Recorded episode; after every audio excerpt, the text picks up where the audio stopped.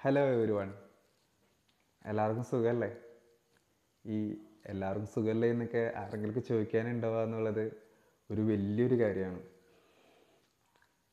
ഇന്ന് കുറച്ച് product pod sorry podcast കണ്ടപ്പോൾ ഒരാഗ്രഹം. എന്താ ഒരു സ്വന്തമായിട്ടൊരു പോഡ്കാസ്റ്റ് തുടങ്ങിയാൽ? കുറച്ച് ഐഡിയാസും തോട്ട്സും കുറച്ച് ഇമാജിനേഷൻസൊക്കെ മറ്റുള്ളവരായിട്ട് ഷെയർ ചെയ്യാമല്ലോ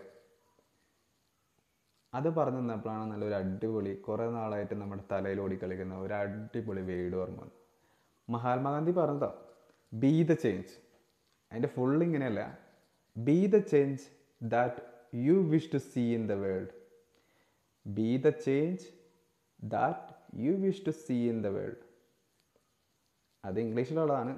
മലയാളം അറിയാൻ വേണ്ടി ഞാൻ ഗൂഗിൾ ട്രാൻസ്ലേഷനിലൊന്ന് സെർച്ച് ചെയ്ത് നോക്കി.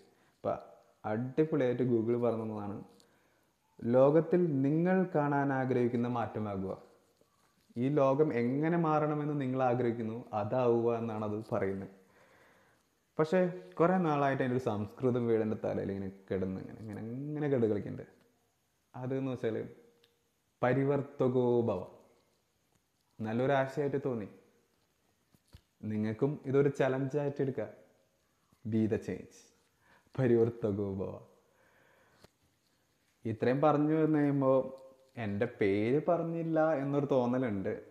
പക്ഷേ ബി ദ ചേഞ്ച് എന്ന് പറയുമ്പോൾ ആ ഒരു പേരിന് ഇമ്പോർട്ടൻസ് ഉണ്ടോ എന്നറിയില്ല. എന്ന് തന്നെ ഞാൻ പറയാം. എന്റെ പേര് അരുൺ ഡേവിസ്. അപ്പോൾ ഇനിയൊരു അടുത്തൊരു എപ്പിസോഡിൽ വീണ്ടും നല്ല തോട്ട്സായിട്ട് പുതിയ പുതിയ തുടക്കങ്ങളായിട്ട് കാണുന്നവരേക്കും എല്ലാവർക്കും ബൈ ബൈ